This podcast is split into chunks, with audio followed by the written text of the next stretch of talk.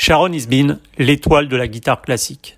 Se lancer dans une revue de détail du CV de Sharon Isbin nécessiterait sans nul doute la publication d'une encyclopédie.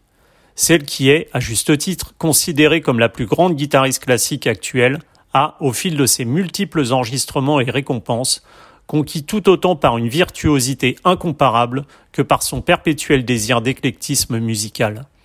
Pour preuve, son dernier projet, Strings for Peace, invite l'auditeur à un délicieux voyage sur les rives du Gange, où les notes de guitare répondent aux sarotes du maître Amjad Ali Khan. Si Sharon Isbin s'imaginait dans sa prime enfance travailler au lancement de fusées pour des projets spatiaux, son incroyable parcours musical lui aura au moins permis de réaliser une partie de ce rêve en s'imposant comme l'étoile de la guitare classique. Une interview signée Agent d'entretien.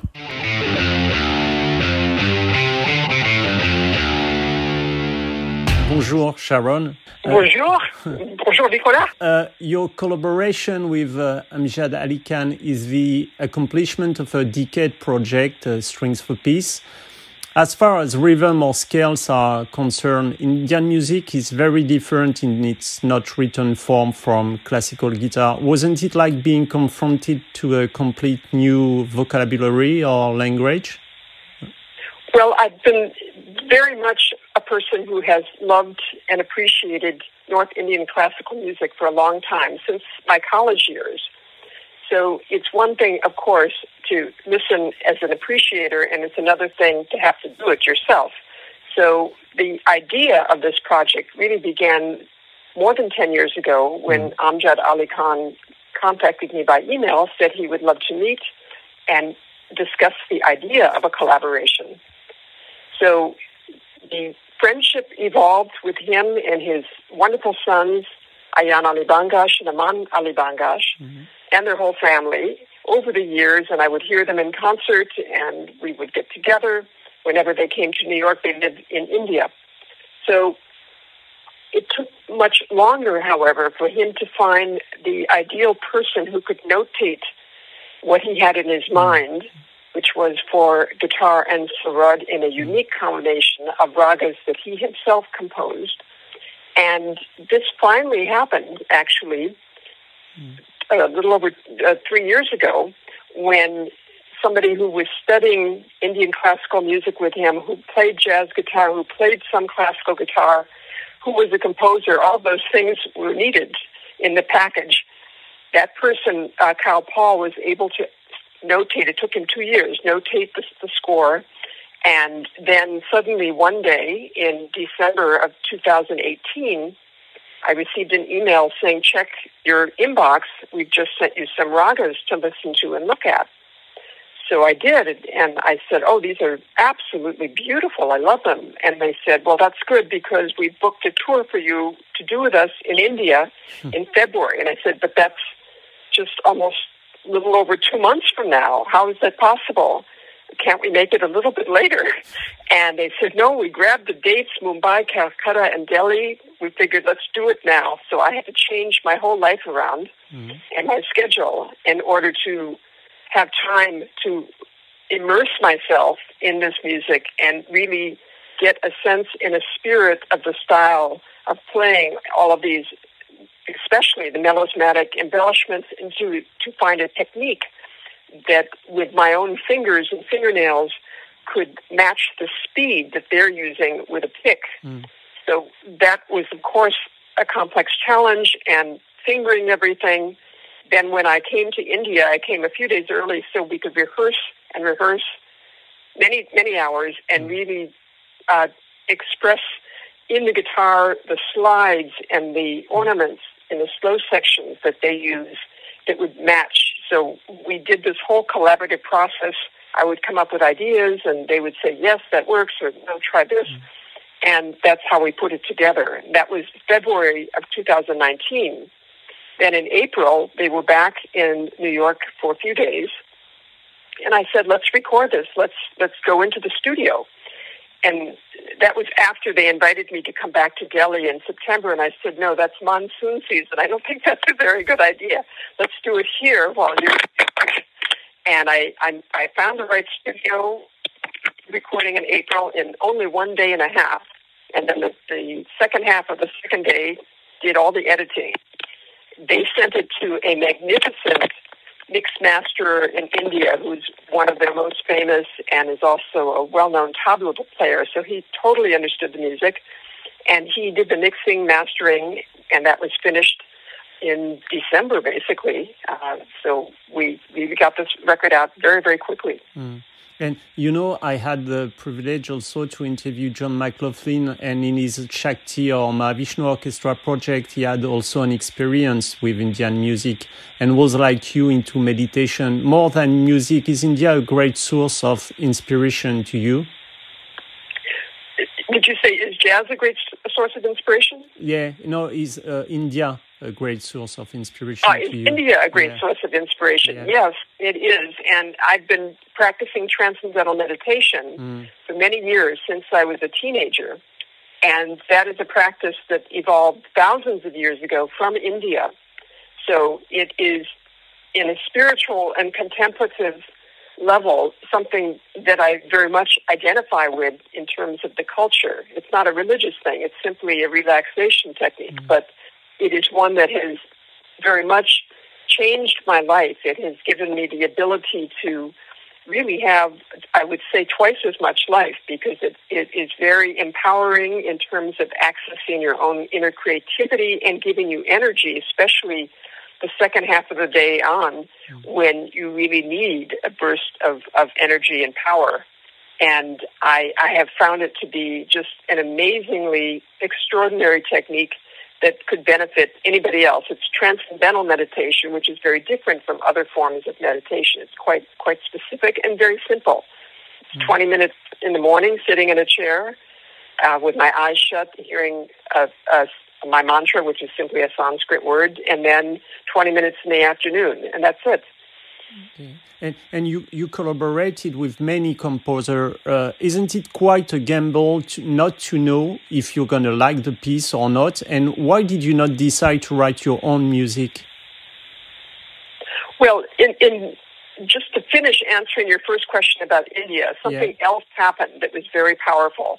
And that was when we were performing for the first concert in, mm-hmm. uh, in the tour in February of 2019 I opened the concert with a Spanish work called Asturias for solo guitar, and it's one that I have played thousands of times in concert. But all of a sudden, I was hearing it in a new way I'd never heard it before. And it was as if suddenly all of the rehearsals that we had had with the North Indian classical music and the sense of its relationship to Spanish music, it, it struck me in such a visceral way that I, I felt like I had a revelation. And it made sense because when you think of the gypsies who migrated from India and crossed many, many lands hundreds of years ago, and many ended up in Spain and became part of the movement of flamenco music. And that flamenco music, of the Spanish gypsies, became so much a part of the legacy and the influence of Spanish classical composers such as Granados or Albéniz or Turina, Torroba, all of them really draw from that rich resource. So for me, it was as if hearing for the first time these melismatic cante jondo flamenco styles of singing in the slow section of Asturias, I could actually hear the improvisational contemplative elements that it came from in a certain distant level from India. And suddenly there was a sense of oneness and unity and a, a, a cosmic sense of togetherness of these different cultures that was very, very striking and revealing and inspiring to me. Mm. Okay. And and as far as uh, the many composers you worked with, as, as I was wondering, wasn't it like a gamble not to know the piece before and just look writing it in front of the with the notes? Yes, it is always a gamble, and you never know what's going to happen. And I would say, really, only once was I disappointed, mm-hmm.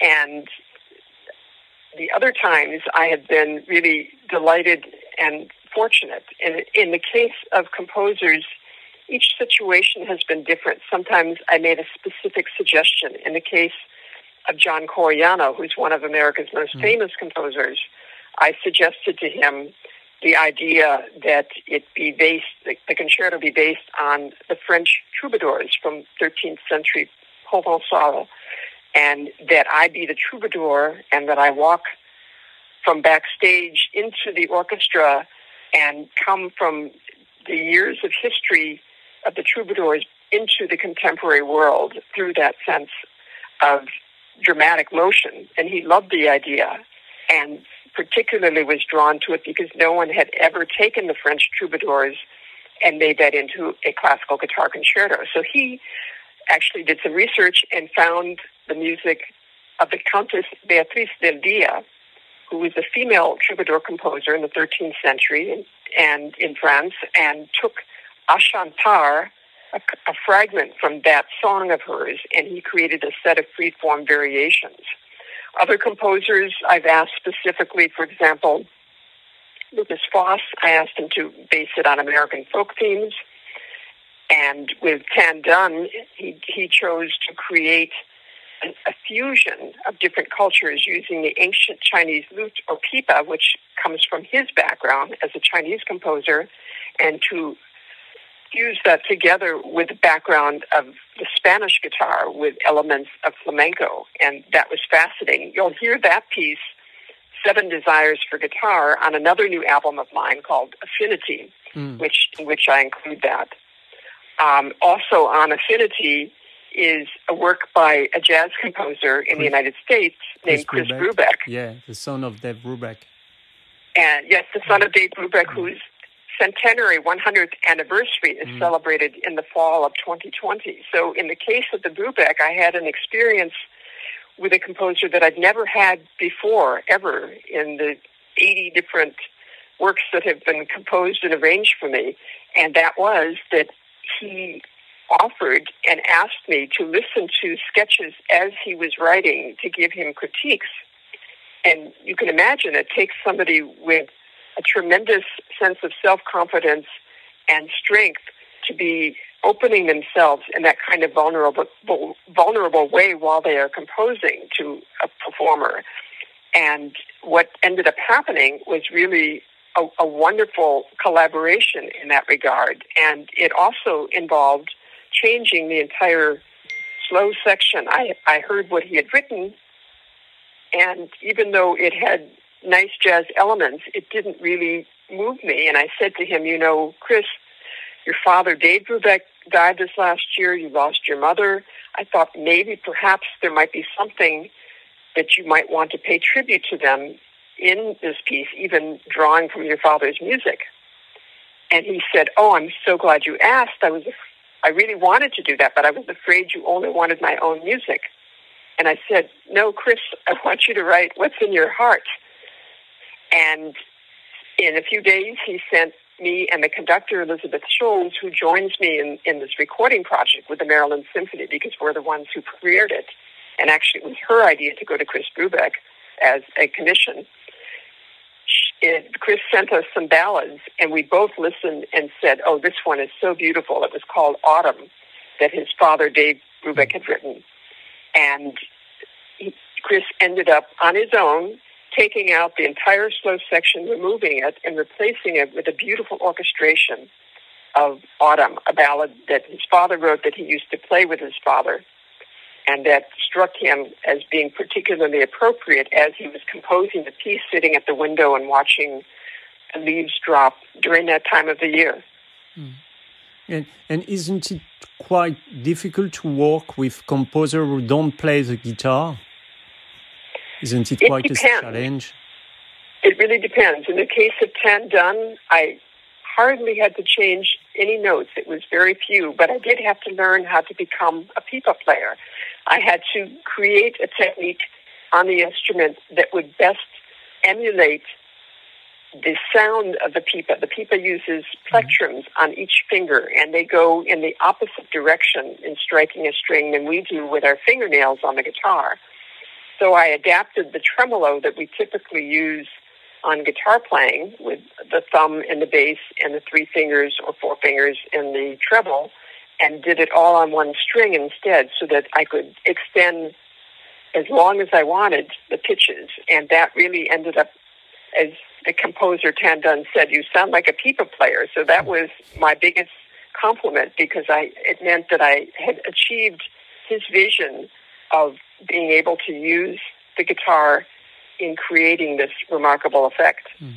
And the pipa also it shares different other effects with our instrument. It, wild strums, bent notes. We think of Jimi Hendrix mm. in Chinese music. It's ghostly evocations. So each composer has been a different situation. Joseph Schwantner, when he wrote a concerto for me, I didn't have to change any notes because he used to play the guitar, so mm. that was lucky. And of course, with Leo Brouwer, whose El Decameron Negro, is also a work that I feature on Affinity, the new album mm. also out, like Strings for Peace. Um, of course, with Leo Brouwer, you never have to change anything because he plays the instrument. And, and, other com- other composers come up with crazy ideas that that um, make it possible to go outside the box and outside any preconceptions and create something new. In the case of Corigliano, back to him for one moment, he decided to start the piece after I walk out onto the stage, having me play very, very long, longest, fastest run I've ever seen, and longest, fastest scale, I would call it gum. Mm-hmm. And I had to devise a way to hold the guitar without drilling any holes in it using suction cups and straps so that I could walk while playing this run. And I had to practice it in my living room for two weeks, just pacing back and forth so that I could learn to to walk and play that fast, technically demanding thing at the same time. And I did it, and that was that was very uh, gratifying. In the case of another composer, Lukas Foss, he wanted to create the effect of a, an electronic delay so that you would hear something and then hear something immediately after that was similar. And rather than using electronics, we decided that I would tap the instrument in different places to create the sense of different pitches, high, medium, low, and in between, to, to be evocative of the melody that I was going to actually play at the same time while tapping with one hand, playing with the other. It was wild. And I was able to do that. So each situation is different. Mm. Uh, in the case of, of Christopher Rouse, who created a concerto for me called, called Concerto Gaudi, it was his idea to draw inspiration from the Spanish architect Antoni Gaudi and to almost make the piece like listening to a Dali painting. You have this dripping, surrealistic effect of Spanish flamenco gestures that are then turned into something very different almost mm. like melting in a Dali painting. So it's fun for me to not know what's going to happen, and it's also scary, but I've been lucky almost all the time to have something really beautiful as the result. So it was a, a great experience to be turned into a French troubadour. Yes, very much so. Yeah. And uh, from Joan Baez to Steve Vai or Nancy Wilson, you work on a wide range of collaborations, such as uh, the musical projects you're doing. Being open minded and not seeing any boundaries is something that always guided your whole career? It started at the beginning, and I think that set me free. I think when I first heard South American music, for classical guitar that Alirio Diaz played. I studied with him one summer. That opened my mind to a different kind of element in our literature. And then when I was asked uh, in my early 20s to collaborate with Larry Coryell and Laurindo Almeida from Brazil, he brought bossa nova, basically one of the instrumental players, to bringing bossa nova to the West.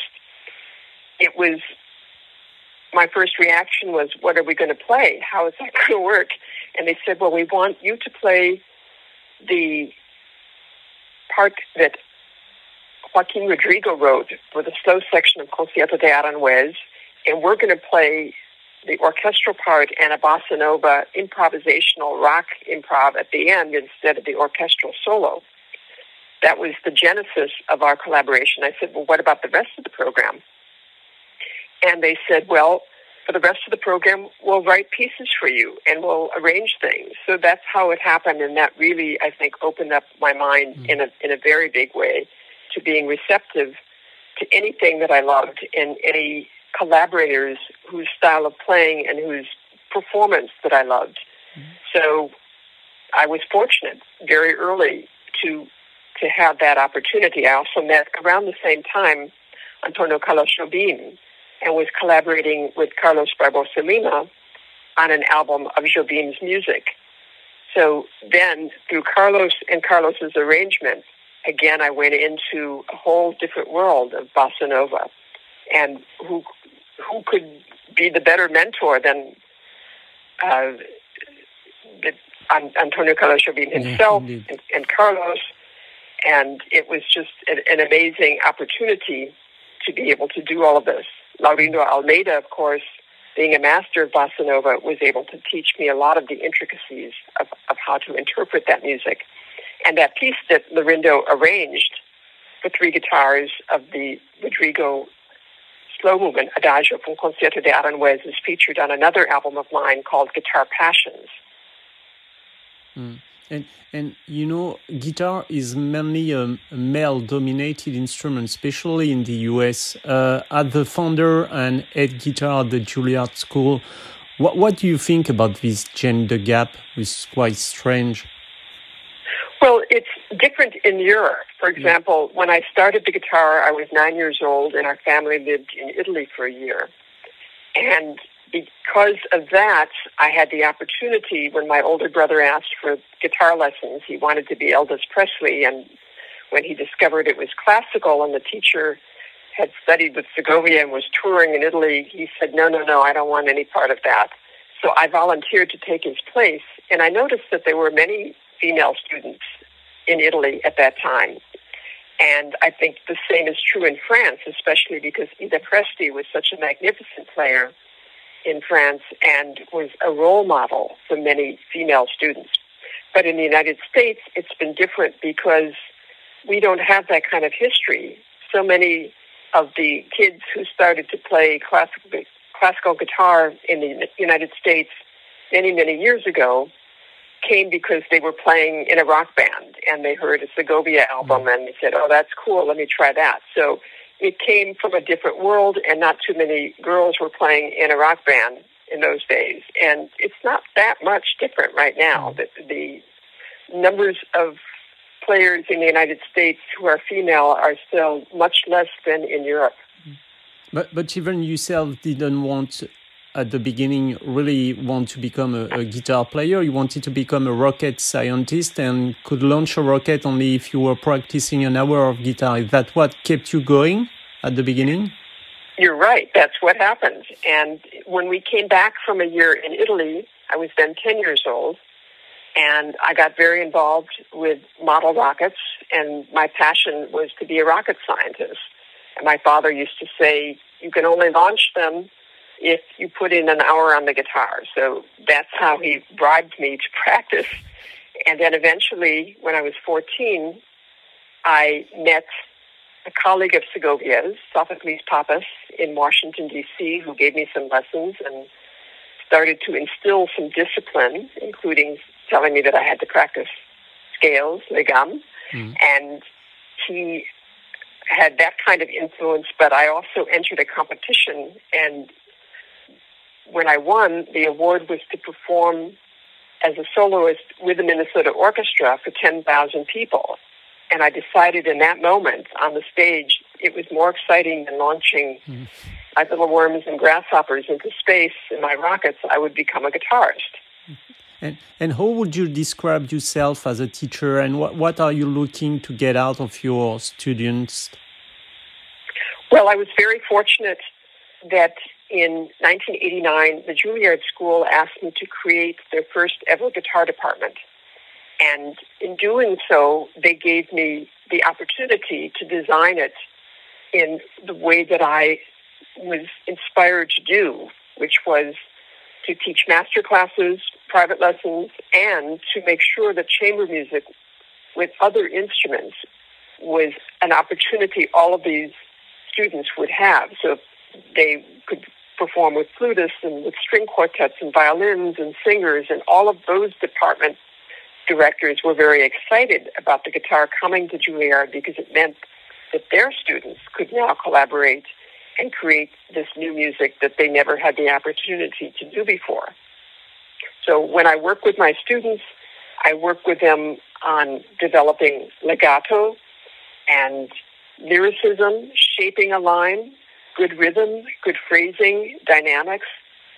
When it comes to, and of course, beautiful tone, when it comes to Baroque music such as Bach or Vivaldi, I know how important it is for them to understand Baroque performance practice and that history. I studied for 10 years with the great Bach scholar and keyboard artist, Rosalyn Tureck, who did not play the guitar, but who was able to teach me the value of her life's work of playing Bach and how to, to transfer that to the guitar, which, of course, we play the lute suites, and I recorded all of the Bach lute suites, and those are still available.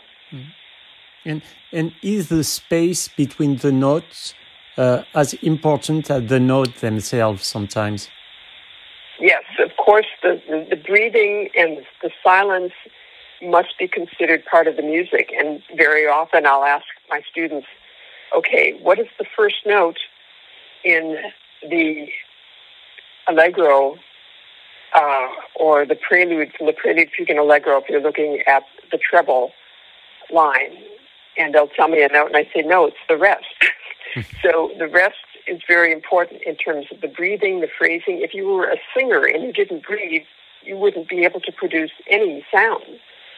But instrumentalists have to learn how to make breathing and integrate that into their musicianship so that it is as natural as it is for a singer. Hmm. And and is the right hand uh, what brings the color of the sound when you play the guitar? The right hand, yes, is certainly a part of that. The left hand plays a role as well. And the kind of vibrato that I use I often will use a vibrato that involves several fingers on the left hand. In the right hand, the way you shape your nail, the position you play closer to the bridge is brighter. And as, as you move up the fingerboard, it becomes more mellow. And if you change the angle of attack, mm-hmm. you can also influence the quality of the sound and the tone and how much nail or how much flesh you use so it's really an infinite number of possibilities that you have you are able to choose from when playing an instrument like this. And I'll never forget I had some lessons over a, a period of a few years with Andres Segovia. Mm-hmm. And the thing that struck me the most was sitting next to him just a few inches away when he would demonstrate with that magnificent tone that he had. I've never forgotten that sound, and that became a model for me to want to be able to emulate. And you were asked to play for the first year anniversary of at Ground Zero for 40,000 family members and survivors during the reading of the names of the ones who died. Is being a musician, uh, being part of a kneeling process, something bigger than yourself? Yes, the, being a New Yorker, someone who lives here, and I was actually in New York at the time of the 2001 9/11 attacks. It was a very traumatic thing for everybody, but for those of us who lived here, it was really something unbelievable. And I wondered how I would have the emotional strength to walk out on the stage to play under such circumstances and fortunately, I was transformed in the instant I stepped onto the stage and I looked into the faces and the eyes of the people, the 40,000 family members and survivors who had gathered right next to the stage for the first time ever at ground zero, holding up, many of them were holding up pictures of their lost loved ones. It was really very moving. And I knew in that moment that as a musician, I needed to be part of the healing process and that I was on the planet to play the guitar for a reason that could contribute to whenever music is needed as healing. And in this case, it was very much so. And I entered really an alternative kind of universe at that moment and was able to play feeling the flow and the spirit of everything and it wasn't until many hours later when the event was over, it was a three hour event, when it was over and I watched the television broadcast that I completely fell apart sobbing when the emotion really was overwhelming in mm. realizing the magnitude of what had, had transpired earlier that day and what I had participated in. So as a performer, we have to be able to give the audience the experience for them to have. We are the vehicle. We are transmitting that. We are sharing the emotion we feel and the the beautiful music, but we cannot overwhelm it and force an audience to watch us fall apart. That is their that is their choice and their opportunity. And musicians are dealing with a, a weird situation uh, right now caused by the epidemic crisis and not really knowing when the concerts will be authorized again. What, what is your vision of this situation as a musician and as a human being? Well, it's sad for the entire world, and it's also sad that so many mistakes have been made by many political leaders in terms of not listening to the warnings in time that could have saved many lives. In the United States, we have the worst rate of death right mm-hmm. now. Today in May, it's over 100,000 people who have died, and that's inexcusable. It never had to happen. But when you have somebody at the helm who is making reckless and selfish and uninformed and frankly genocidal decisions, that's what happens. And it is very, very sad. And the people who are suffering on every level and the healthcare providers who don't have enough equipment, it is just unbelievable the sacrifices that they have made. So for all of us who are asked simply to stay home, we can do that. We don't we don't have to go to the hospital every day and watch people die. That's a very different kind of demand. Staying at home is not so difficult. Yes, it's difficult for the economy, but if we want to save lives and protect our neighbors and our friends and our family, it is the smart thing to do. And we have to follow the advice of the healthcare professionals, not of politicians who don't know what they're doing, mm-hmm. but of, of healthcare professionals. And it's going to be very difficult in the music world because gathering together is what we're all about. I feel fortunate myself to have two albums being released mm. in the month of May that give me at least the emotional joy of being able to share music that I hope can offer some comfort to people. Strings for Peace and Affinity, two albums that are very, very different. Uh, and this gives me the opportunity to be involved on an international way with my music, even though I can't sit on a stage and play for thousands of people right now. I I I feel. I mean, it's it's also been amazing that in less than one year, in nine months, I've had three different albums come out. The other one was called Souvenirs of Spain and Italy, with one of the great string quartets of our time, the Pacifica Quartet, and that is music of Boccherini with the famous Fandango Quintet, music of Mario Castelnuovo Tedesco, a rarely recorded work for the guitar and String Quartet that is truly magnificent for all the instruments, the Vivaldi Concerto in D, and they also added a beautiful work by Joaquin Turina that involves the, the prayer of a bullfighter before going out into the ring. And Sharon, if we can uh, travel uh, in a few months, uh, can we hope to see you maybe in France for concerts with your new albums? I would love to return to France. It, it was a, a great opportunity in the past for me to tour there many times. In fact, I did an, an entire week at Théâtre du Châtelet. Mm-hmm in 2005 when they asked me to create a series of concerts, Sharon Isbin and Friends. So it involved playing with orchestra. I did Rodrigo Concierto de Aranjuez and the Tan Dun Concerto. I also did Vivaldi, so three concerti in one night with John Nelson and his orchestra. I did a program of chamber music. I taught master classes, and I did a solo concert, including a world premiere that Steve Vai wrote for me to play with him. So he flew over to do the premiere with me, the Blossom Suite. And you can see some of, of these elements in a documentary called Sharon Isbin Troubadour that is available on DVD and Blu-ray. If you go to my website, sharonisbin.com, and the music page, you can find all of these things there to order and to draw on. And, and in uh, France right now, all the albums are available. So it's it's it's an exciting time as well as being a sad time, knowing the suffering that so many are enduring in the planet. But I would love to come back to France and rejoin your wonderful audiences. Great. So, Sharon, it's been thanks a lot for this interview, and we'll cross a finger and hope to see you in France uh, soon. Thank you so much. It's been a, a, pleasure talking with you. And bonjour, au revoir, and uh, à bientôt. Merci beaucoup, Sharon. À bientôt. Au revoir. Merci.